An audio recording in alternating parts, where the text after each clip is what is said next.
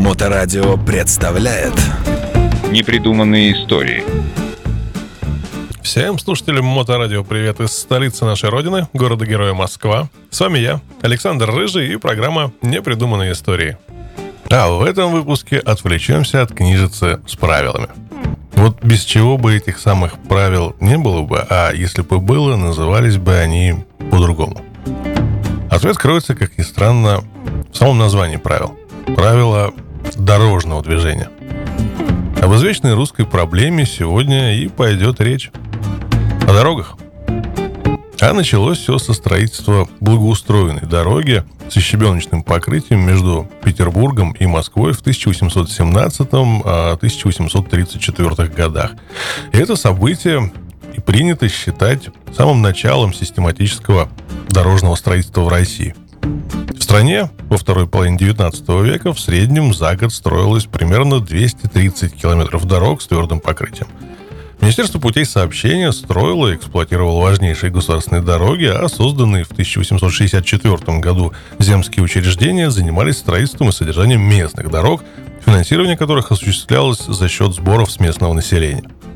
Строительство дорог требовало унифицировать технические параметры и технологии самопроизводства работ. Так, э, в России Министерство путей сообщения в 1881 году выпустило технические условия на производство изысканий и составление проектов подъездных шоссейных дорог.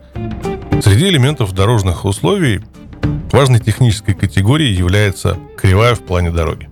В России указание о минимальном радиусе кривой в 16 сажений – и разделении двух смежных кривых прямой вставкой длиной в 10 сажений были приведены в первых правилах о производстве изысканий и составлении проектов подъездных шоссейных дорог в 1881 году.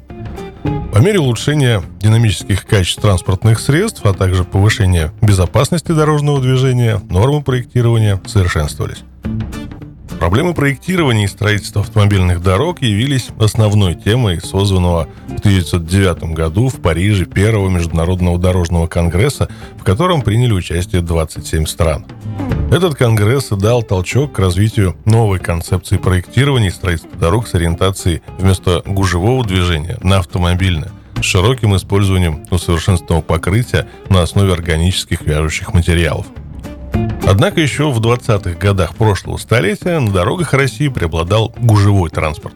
В результате учета движения на дорогах Московского округа в 1924-25 годах на 9 основных шоссе выяснилось, что на подъездах к городу за сутки проезжало 9150 конных экипажей и 740 мотоциклов и автомобилей – Бурное развитие автомототранспорта и совершенствование конструкций потребовали в период 30-х годов пересмотра принципов проектирования дорог и дорожных одежд.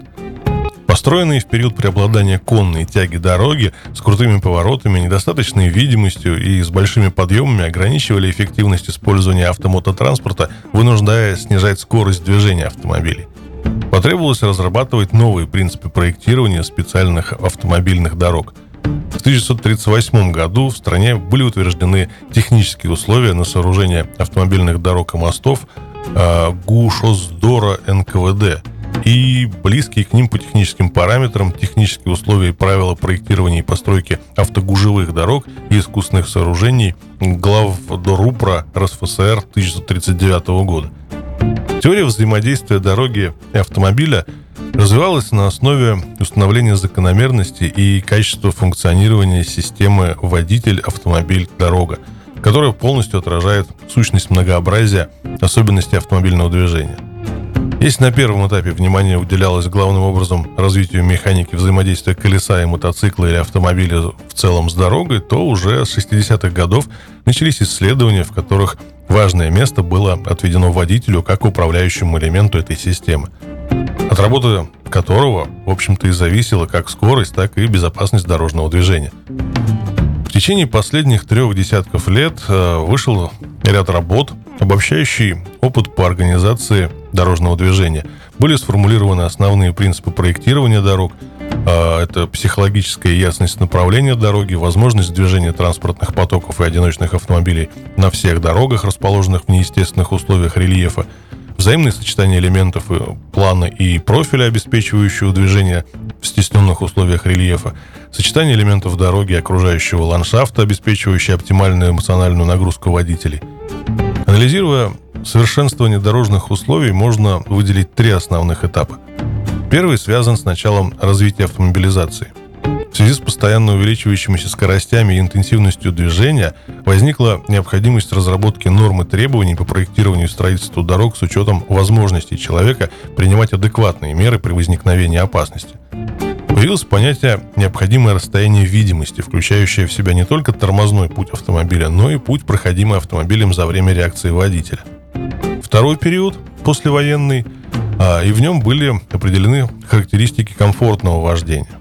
Ну а в третьем периоде, в современном, а, характеризуется непосредственным изучением восприятия водителем дорожного движения.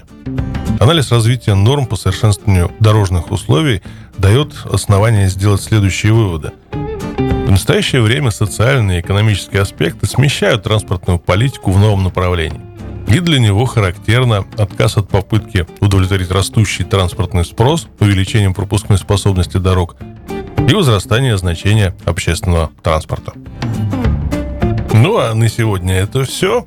В следующем выпуске мы с вами переберемся в международную плоскость. Ну а пока традиционно напомню, что этот и предыдущие выпуски вы сможете прослушать в архиве радиостанции в любое удобное для вас время. А с вами были непридуманные истории. Я Александр Рыжий и Мотоклуб Хост. До встречи через неделю. Непридуманные истории. На Моторадио.